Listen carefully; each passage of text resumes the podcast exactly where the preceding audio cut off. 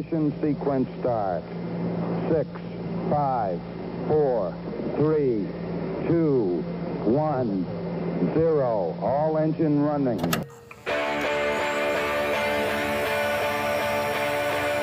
Hello? You play to win the game. I mean, listen, we're talking about practice. Not a game, not a game, not a game. We're talking about practice. To LeBron James! That was insane! Officially insane, LeBron James! Well, I've been sliding rails, walking out there, see me going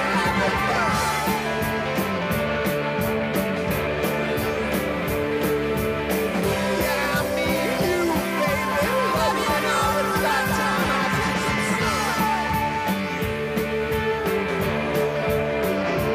I What is good, Bobcat family? I'm your host, Courtney Abraham. And here I got my three main men. I'm let them introduce themselves.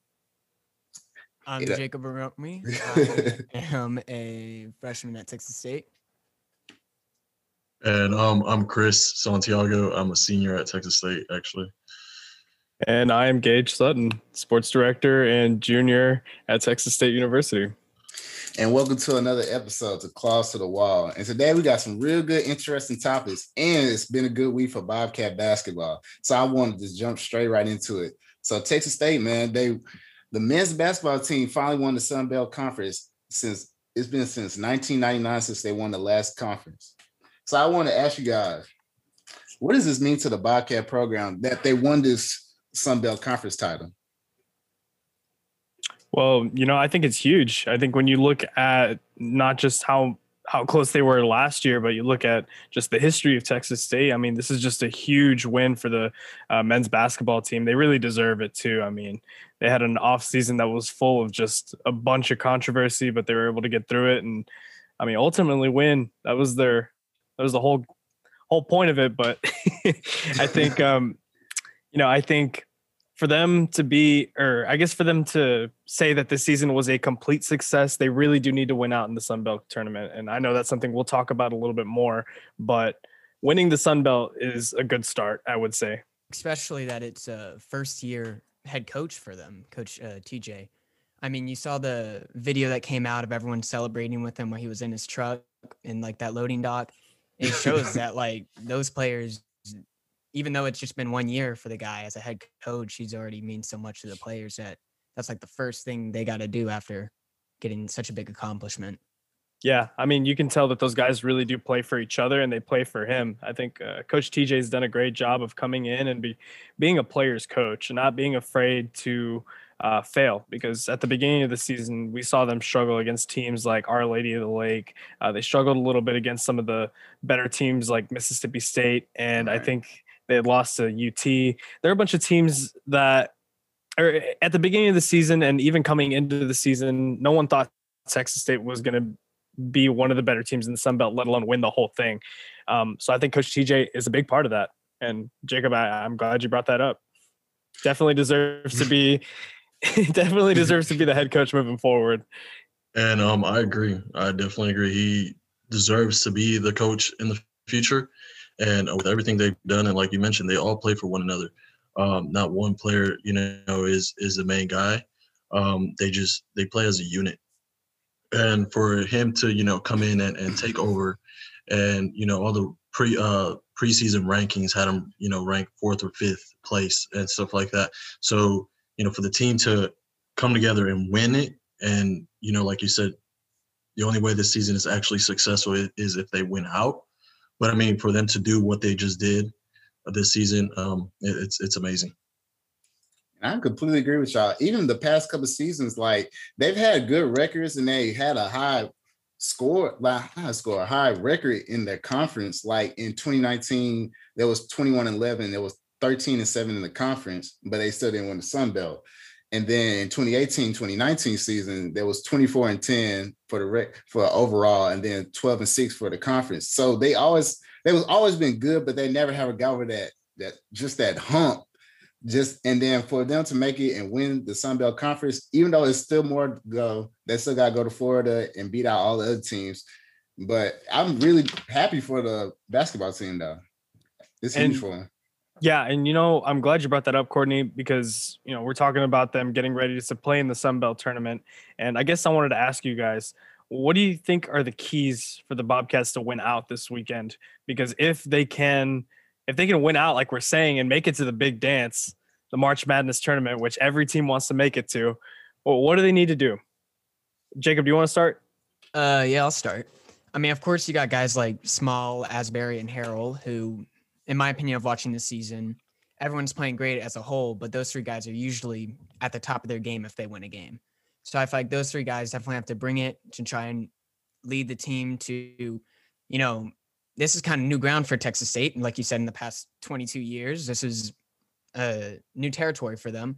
So I feel like they look at, you know, more juniors and seniors on the team who have gone and done a couple more years and looked to them to lead them to uh to farther more wins and getting farther down and hopefully into the March Madness bracket. Um, I personally think it comes down to defense. Um, they've been playing amazing defense these past, you know, this whole year.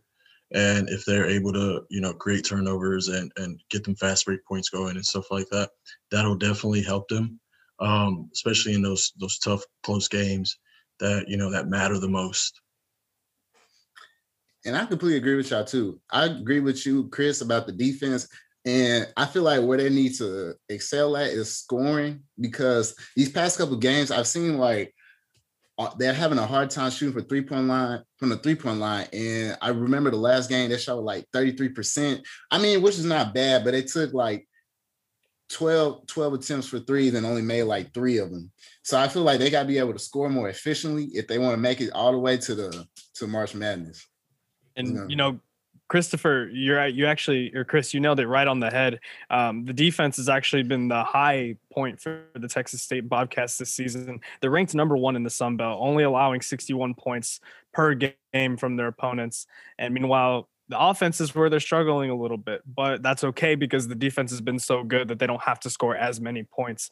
Um, I think Coach TJ has done a great job of emphasizing that to his guys. The defense is the most important part because even if you don't put up 90 points a game, you still have a chance to win if you're holding them under 60. So, uh, Chris, I 100% agree with you. They're gonna have to play defense. That's the that's the way they've been winning games all season, and to keep that, and if they want to continue on to the March Madness tournament, they're gonna have to keep that up.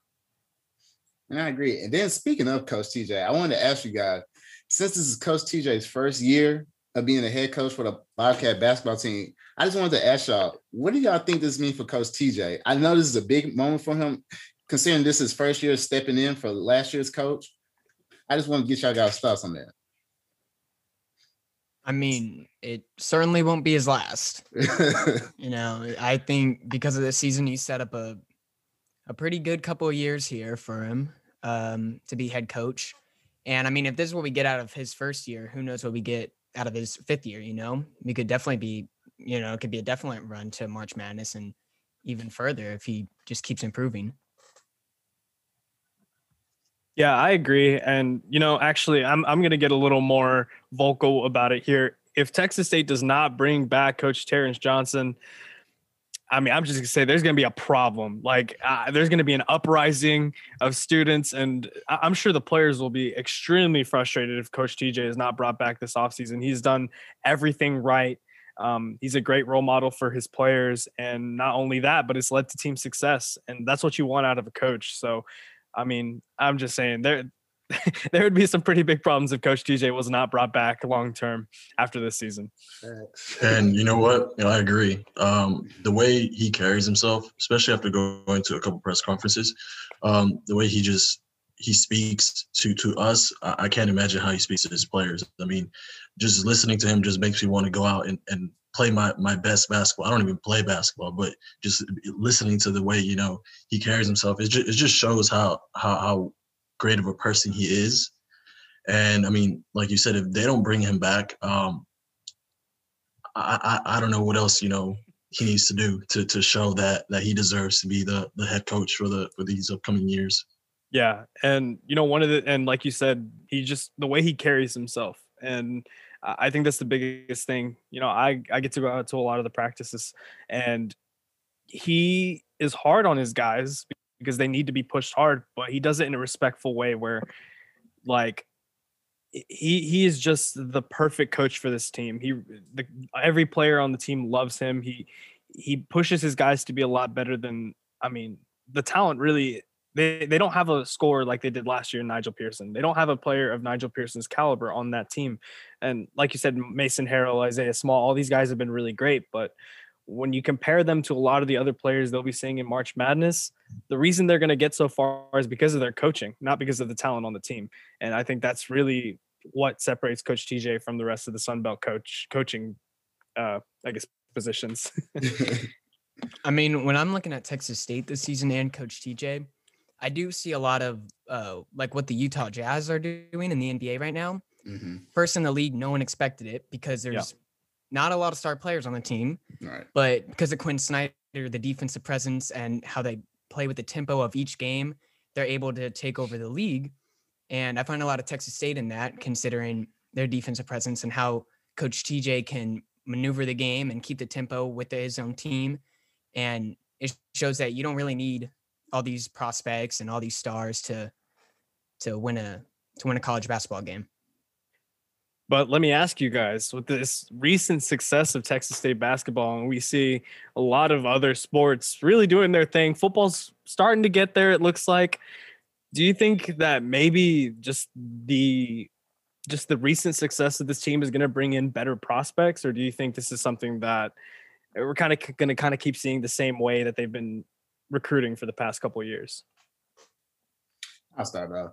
I most definitely agree because once, because like how you see, like an example, Clemson, Clemson football team, you see how they go to the finals, and that just brings in more prospects. Like once other people see that you're winning, they're gonna want to join that winning winning mentality. It's kind of like the Patriot way. In, in a sense, it's kind of like the Patriot way. If you see somebody winning and you see like the formula's been working year in, year out, you're gonna want to be a part of that. And everyone wants to win. So it's like, why not? And with a coach like Coach TJ, I mean, I'm sure players are probably excited to go play for or are excited at the idea of coming to play at Texas State with a coach like Coach TJ and also the winning culture that they've developed over the past few seasons. So Um, I agree. Um, being able to win um, brings talent. Um, it's eye opening, and then hopefully, um, if they do make it to the big dance, um, that's definitely going to open eyes to a lot of you know prospects that you know don't get to go to those big schools like Duke, North Carolina. You know those big schools. You know it seems like basketball right now has been um, evolving. I don't know if you guys noticed. I mean, there's a bunch of Texas teams that are now, you know, that were big football schools, and now they're becoming basketball schools. I mean, Tech, U, um, UT, Baylor. I mean, you got those big name schools, but let's say you know some of those guys don't get those scholarships from those schools. They can look at, you know, what the smaller schools like, let's say like Texas. I'm not saying we're like very small, but you know, just realizing, hey, like if I take my talents there, I can, you know, help this team get better and get over the, you know, that hump and, you know, eventually turn into, you know, a NCAA team that that makes it to the March Madness every every year. So while we still stay on the topic of basketball, we still got the Texas State women's basketball team. So now they're also going into the Sun Belt Conference uh, tournament, been the, the fourth seed, and then the first game they play is Georgia Southern. So I wanted to ask you, so what do the Lady Bobcats need to do to advance throughout their tournament? Go ahead, Chris. Um, so definitely what they need to do. Uh, I wrote down three things. Um, it's shoot the ball well from the three. Yeah. Um, keep creating turnovers because that, that's something that I've noticed that they're really good at. And then another thing that that they're really good at that they did last game for sure, the last or their two last games was being able to get to the free throw line. Um, they shot 21 out of 25 free throws against ULM, um, the game that they won 85 to 62 and then they shot 19 out of 27 against ULM whenever they won 68 to 56. So I mean, being able to get those, you know, 21 points and 19 points, that that's going to be that, that's very helpful.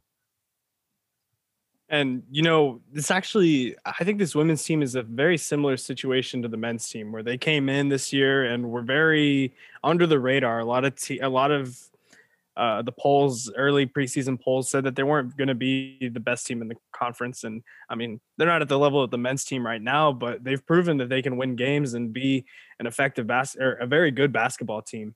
Um, you know, they had their bumps in the road, but fourth seed in the West, not bad. And you know, they could be one of those Cinderella stories in the Sun Belt. I don't know if they'll take it all the way to the Sun Belt final or make it to the March Madness tournament the same way the men are expected to.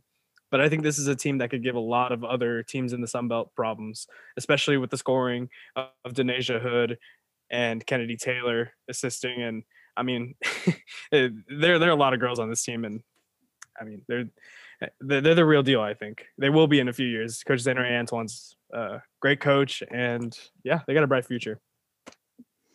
Georgia Southern, however, being their first opponent is I it's a little scary. I I think they are better than their record says so. They put up a lot of points, win or lose in every game.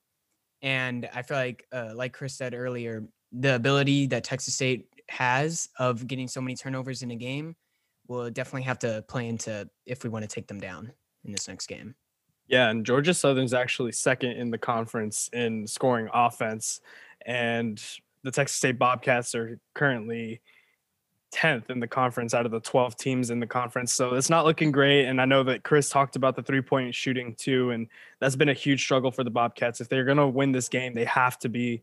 They have to be better behind the arc and they have to take advantage of the things they're really good at and is getting to the free throw line and converting and making and making good decisions on defense too. Um, not fouling and um, getting turnovers like Chris said earlier. I completely agree with y'all. So I wanted to ask y'all, who you think on the Georgia Southern team they should look out for? Because, like you said, they're second in scoring for the Sun Belt. So I just had to get your thoughts. Um, I can go. So um, there's this player that comes off the bench. Uh, her name's Taryn Ward. She's a freshman guard. Um, the last game that they played, um, Georgia Georgia Southern, um, she scored 20, 26 points and um, had three steals, and this was off the bench. She was she was had 29 minutes. So I mean, when you have somebody like that that can come off the bench and just give them that spark, um, that's something that they should definitely um, look out for. Um, so I haven't gotten around to watching much of Georgia Southern this year, Mm-hmm. but um, considering we haven't played them all year, I feel like it's definitely going to be they're going to bring something new to the table, and uh, it may not be the girls who are scoring every single game for them, who are at the top of the box score every game for them. They may other girls may step up since we haven't played and there's going to be new people and I feel like this Texas State women's basketball team is just going to have to be ready for anything that they can take. Yeah, and one last note, like Jacob said, this is the first time they're going to meet this season, uh, Georgia Southern and Texas State, and that's just because of the, new change to COVID. These teams had, didn't play each other uh, throughout the regular season, so this is going to be two teams that are very unfamiliar with each other, rather than you know a, a team that Texas State has played four times this season. This is going to be a game that they probably have been watching a lot of film, getting prepared for this, because I mean, again, it's a uncertainty and a challenge that has been uh, thrown in front of them that is, I guess, uh, not the not the normal because normally they would play Georgia Southern in during the regular season, but Man, it is what it is. But Yep. either way, you gotta go out there before. yeah, And so y'all can catch that game on ESPN Plus. I think the women's play at five, and the men, I think the men's play sooner. no. So the women are actually playing at 11 Oh, 11. a.m. 11 a.m. on 11:30 a.m. on Friday, Friday. and then the men play their first game on Saturday at 8 p.m. 8 p.m. Mhm. I appreciate that, Gabe. And so before, before we sign out, we gotta get into some national sports because there's been a lot of stuff going on in the NFL. So let's talk about Russell. Russell Wilson not directly asking for a trade, but you can tell it's something going on in Seattle that that he don't want to be there anymore. So I just kind of want to get y'all thoughts on that on whoever just want to start off first. Uh, I'll start. So I don't think Russell Wilson wants to leave Seattle. I mean, it is a pretty good situation other than being in the strongest division in the league. Right. But I feel like he's starting to see players like Brees and Rivers and Roethlisberger all getting old, some starting to retire. And these are the quarterbacks that he's played against for the past 10 years in his career. Russell Wilson's sitting at 32 years old. He's starting to think, when am I getting my other ring? I'm sure he's, you know, getting a little less athletic than he once was. And he's just not sure if Seattle is the place that's going to get him that ring fast enough. Well, you know, I I don't know if he wants out of Seattle because that's that's the report. Is he hasn't said it directly like a lot of other players have. Like Deshaun Watson has said he wants out of Yeah, Houston. So we haven't heard anything from Russell Wilson directly. We've heard he's frustrated, but we don't we haven't heard that he wants out of Seattle necessarily. And I think if Seattle wants to keep Russell Wilson, it's very easy. This is what you do. You tell him, "Hey Russ, we'll do whatever you want to stay here and we'll give we'll let you pick our first two picks in the draft. If you want O lineman because you're tired of getting destroyed behind in the backfield, all right, we'll get you some O linemen. If you want to draft another wide receiver, even though you already have DK Metcalf and Tyler Lockett, it's up to you too, man. Uh, the thing is, you got to keep a guy like of Russell Wilson's caliber. Um, you can't really let him walk or get or have him get more frustrated than he is. Because, like Jacob said, you play in the toughest division, and now that the Cardinals added J.J. Watt, Right. this is good. You need an O lineman. So Russell Wilson's going to be begging for that this offseason. And if they don't get it to him, I don't know. We might see a new change of scenery for Russell Wilson. So um, another thing is, as a Seahawks um, fan, you have to take consideration that 30 million cap hit, or 30 million, 39 million, or 40 million. So it's just like if they were to trade him, I mean that cap is that hit is gonna, you know, it's gonna hurt the Seahawks. But I personally don't think he's leaving. Um, as Gage said, um, it's basically his team. If we're being kind of honest, whatever he wants, he gets. Realistically.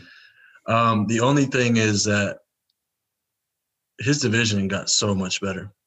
I mean, JJ Watt to the Cardinals, Matthew Stafford to the Rams. So I mean, that that that division is just it's getting better, and he needs, I mean, O line help. And be, before you know it, the Cardinals are going to be, you know, good. The Rams are going to, you know, they're going to they're going to compete. I mean, possibly for a Super Bowl. And then you still got the 49ers, who last year half of their team got injured, if we're being honest. So they're going to come back and they're going to want, you know, to take control of that division like they did what two years ago when they went to the Super Bowl. So I mean, so I don't know. I I, I kind of feel like just just get him some help, man. Don't let him walk or leave. Yeah. Yeah. Not not walk, but leave. Well, Courtney, I'm interested in hearing what you have to say about this. I personally, me personally, I feel like he should stay there and then just give him the pieces because he has everything. They have a good defense. They have a good offense. They have he has an well, he has he has a solid number one receiver. Not many quarterbacks have a solid number one receiver. That'll give you. But it's just the O line. He's tired of getting sacked all the time. And then they talk about he can go, he could possibly go to, to the Raiders, the Cowboys, and what was the other two? The, uh, Chicago Chicago. and Saints. and the Yeah. Yeah, so- Drew Brees, he's probably not retiring. So he can, I don't see that happening. the Saints are in cap hell right now. There's no way that they'd be able to trade for Russell Wilson. I mean, they're they're in a very very sticky situation cap wise. So it'll be interesting to see what, they do moving forward with the quarterback position and even the whole makeup of their roster. But focusing more on Russell Wilson, um, like you said, yeah, he's running for his life behind that offensive line. And if he was Kyler Murray's age, that'd be okay. It'd be a little Yeah. bit different. He has time to develop, but like Jacob said earlier, he's 32 years old. He's getting up there. I mean, you don't want a 32 year old quarterback running for his life, especially in that division. But that's going to be all the time we have today for Claws to the Wall. I appreciate everyone for tuning in and listening. I'm your host, Courtney Abraham.